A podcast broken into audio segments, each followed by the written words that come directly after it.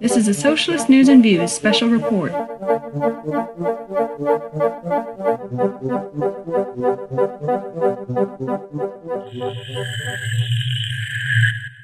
I'm Nick Schillingford coming to you from the Urban Cabin Studios in South Minneapolis with this special report. Is the world on the brink of nuclear war? Note, I'm aware the Betteridge's Law of Headlines states that any headline that ends in a question mark can be answered by the word no. To be clear, it is true I will not come to a definitive conclusion on this point in this short podcast. I'm not an expert on geopolitics, war, or nuclear arms, but I think we can use available information to paint a picture of where we are now and where we could be heading in the future. I was previously debating about what I would cover in this first special of 2023. I had previously considered devoting a special to this topic last year, but other pressing local issues took precedent. And again, I'm not an expert on the topic of nuclear arms or war. It was an article on Al Jazeera on January 3rd of this year that pushed me to move forward with this special. The article was titled Biden Denies U.S. in Talks on Nuclear Exercises with South Korea. It wasn't specifically the nuclear exercises that drew my attention, but Joe Biden's continued obfuscation of facts. The article quotes the South Korean president, Yoon Suk Yeol, as saying they were in, quote, talks on joint planning and exercises involving U.S. nuclear assets to counter North Korea's nuclear threats, end quote. The article says when asked about the truth of this statement, Biden simply responded, quote, no. The article then paraphrases the South Korean president's senior secretary for press affairs as saying, quote, Biden had to say no when asked such a direct question on such a sensitive matter, end quote. The article says these exercises are in response to increased rhetoric from North Korea and Kim Jong un's claims of his country's increased capabilities. So, what can this tell us about other possible nuclear escalations? Probably the most prominent in people's minds is the potential for nuclear escalation related to Russia's invasion of Ukraine. So I went and looked for Vladimir Putin's most recent comments on such. Again, I am no expert on the conflict there, so I can't account for the accuracy of his claims, but Putin certainly seems more open to a discussion of this issue. For example, Putin used the word nuclear 16 times in his December 21st, 2022 speech to the Defense Ministry Board in Russia, and I, from outside, was able to easily access a full transcript in English of this speech. In the speech, he said in part, quote, the Ukrainian leaders are resorting to prohibited warfare, including terrorist attacks, contract killings, and the use of heavy weapons against civilians.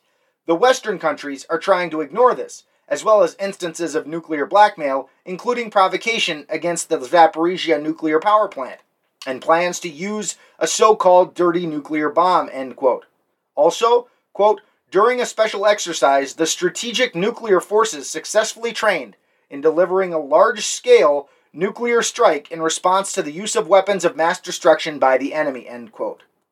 So Putin appears to speak openly of at least one example of nuclear training exercises that Russia is conducting, and I am able to easily find that content. So I went to the White House portal for the president's speeches and remarks.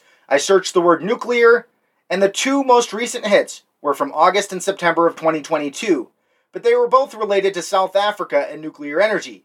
I had to go back to January to even find a mention of the word Russia and nuclear in these documents and it was only in the subheading of a document on the U.S. review of the Treaty on the Non-Proliferation of Nuclear Weapons, which we will get to later. There were no official statements by the Biden White House included for all of last year on either the US or Russia's plans as it related to nuclear weapons or nuclear conflict. So I had to turn to other media sources to come up with any perspective from Biden on this conflict. Biden did do an interview with CNN's Jake Tapper, which aired on October 11, 2022, and did cover the issue of Russia and nuclear conflict.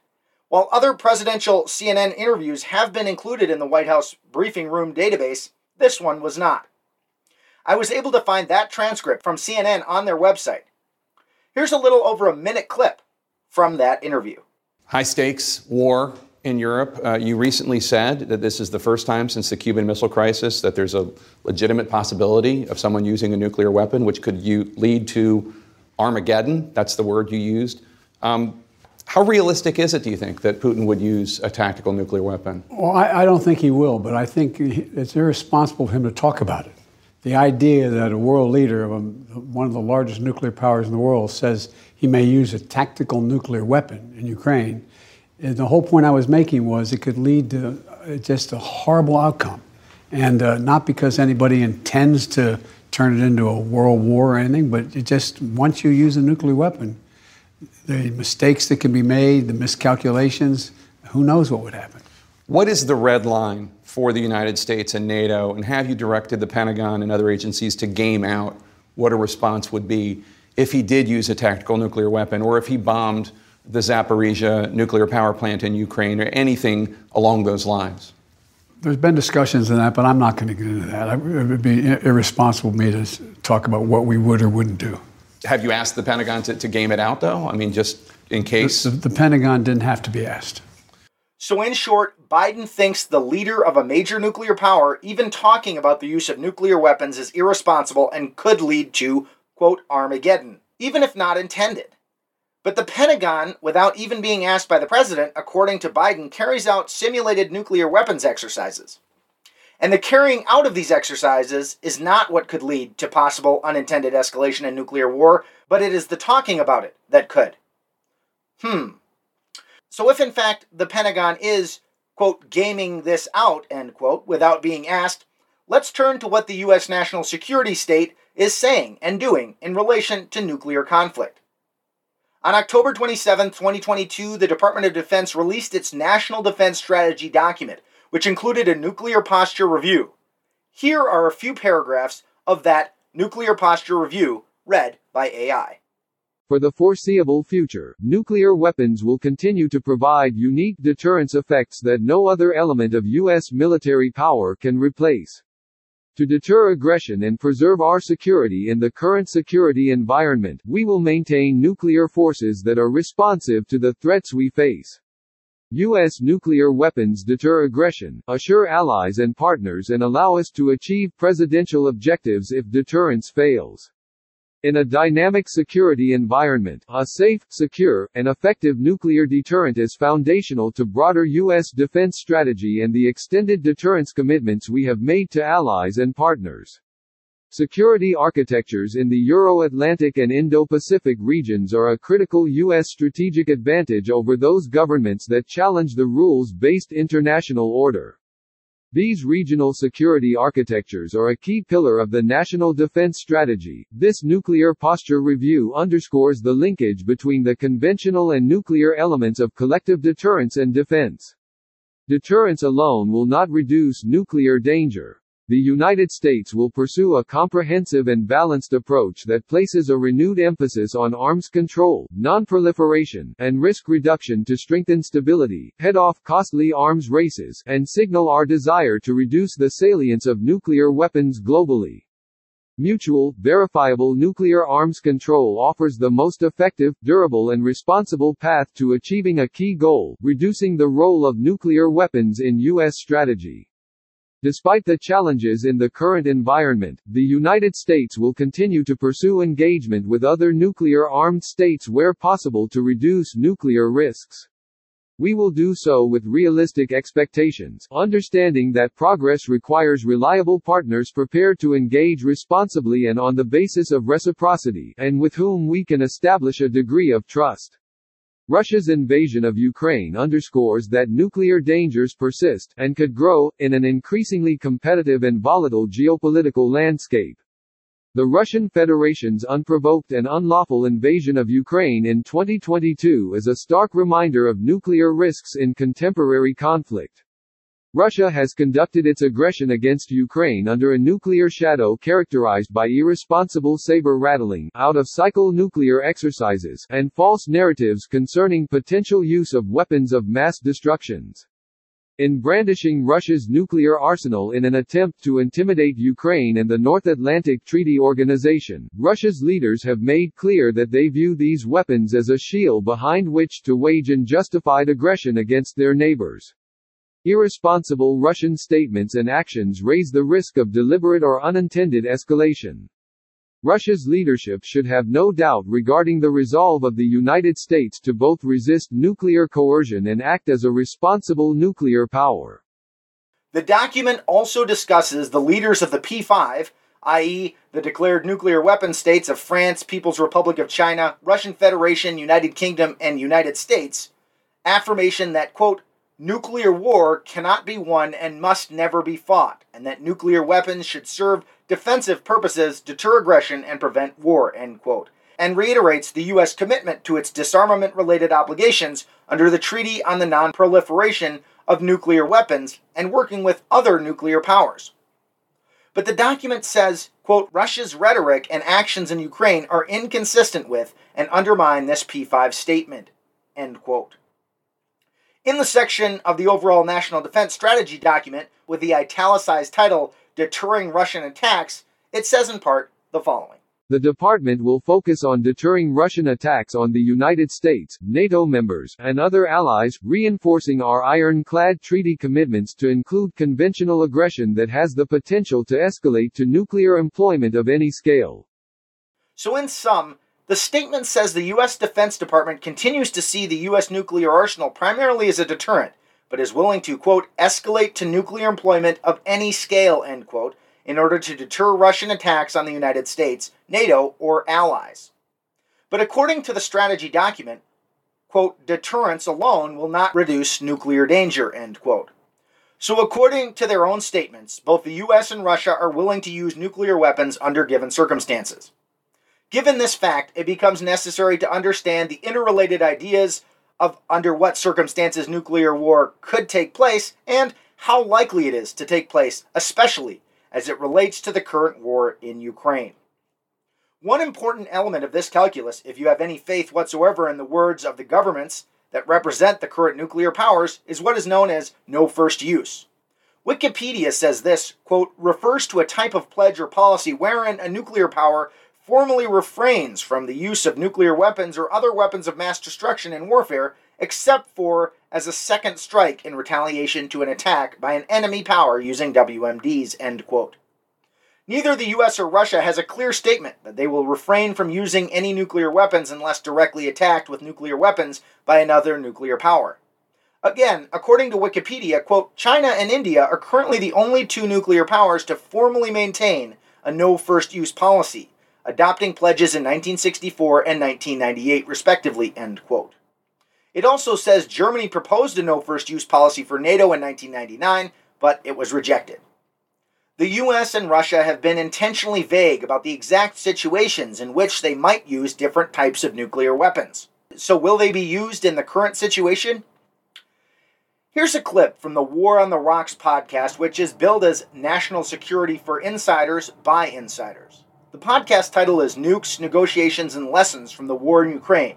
The podcast is hosted by Ryan Evans, and the episode features a number of professors from Air University, including Andy Aiken, an associate professor of international security studies at the United States Air Force Air Command and Staff College, who previously studied in Russia, Mark Conversino, a full professor and provost chief academic officer at Air University with primary study in Soviet Union and Russia, with over 20 trips to Russia, and Anna Bata, Associate Professor at the Air War College in Eastern European Studies and Russian Politics, and has traveled to Ukraine a number of times in the past years. Here they all discuss the prospects for nuclear weapons use in Ukraine. This longer audio clip is from December 28, 2022, and starts with Anna Bata speaking.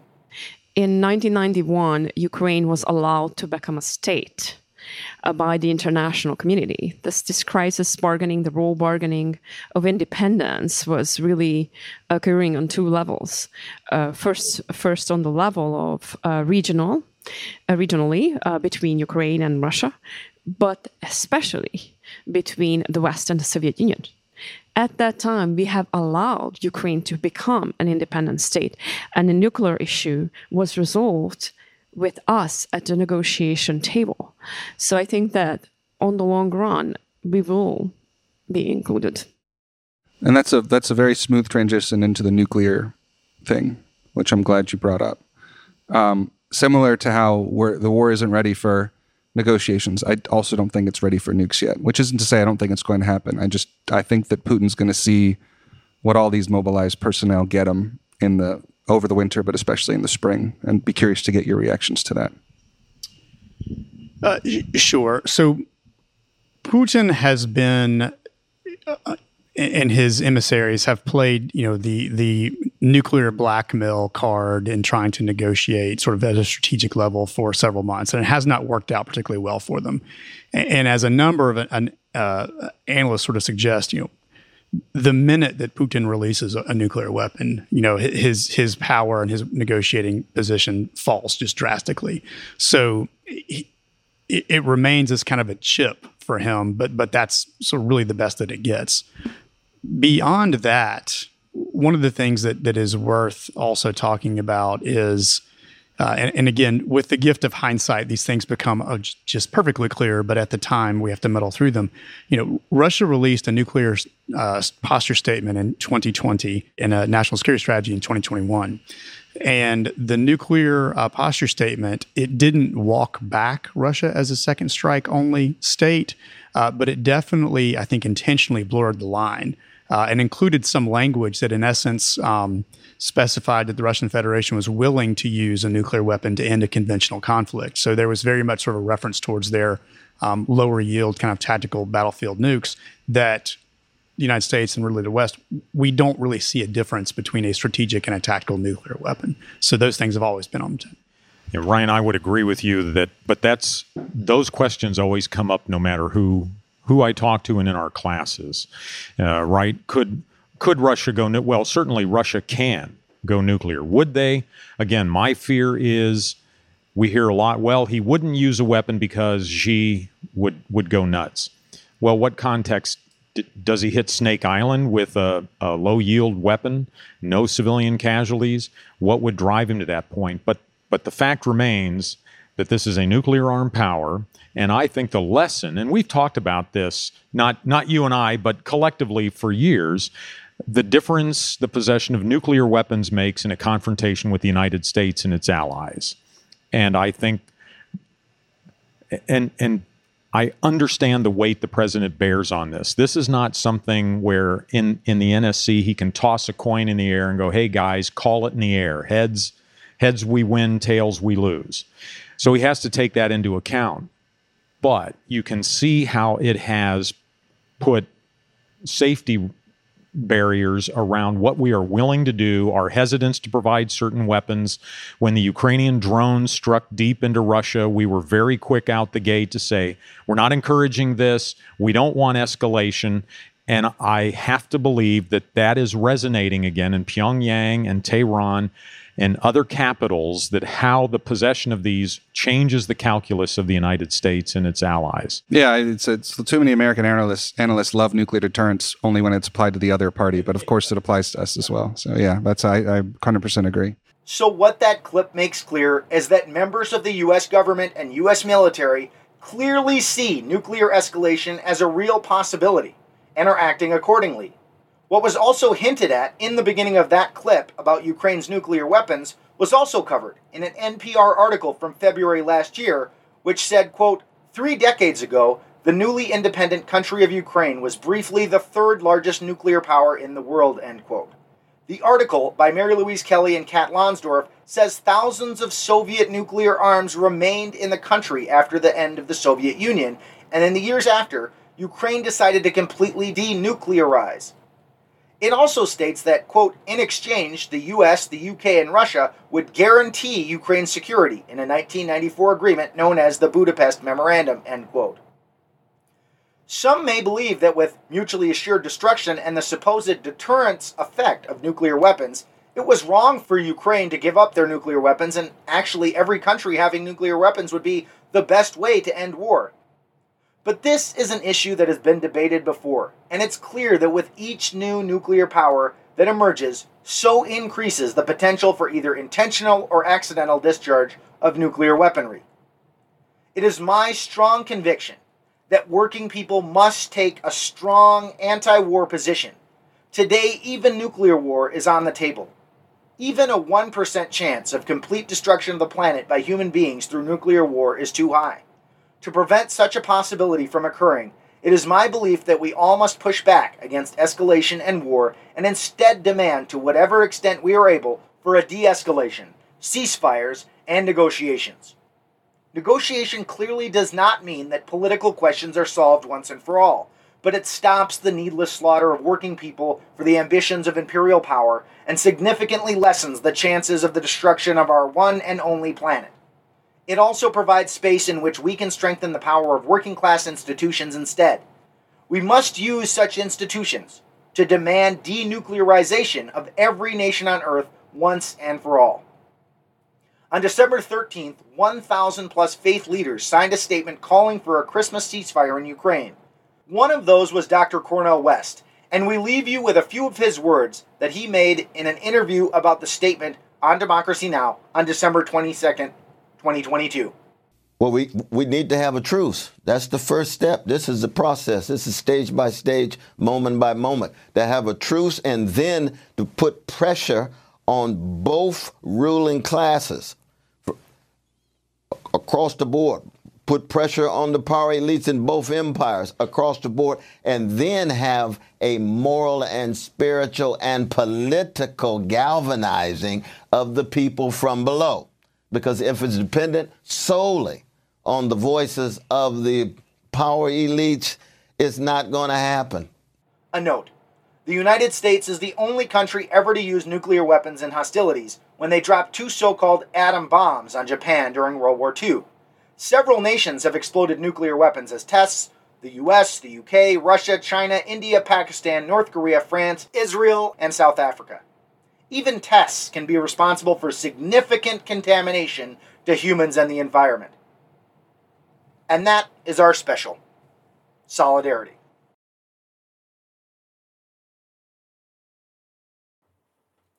This has been a Socialist News and Views special report.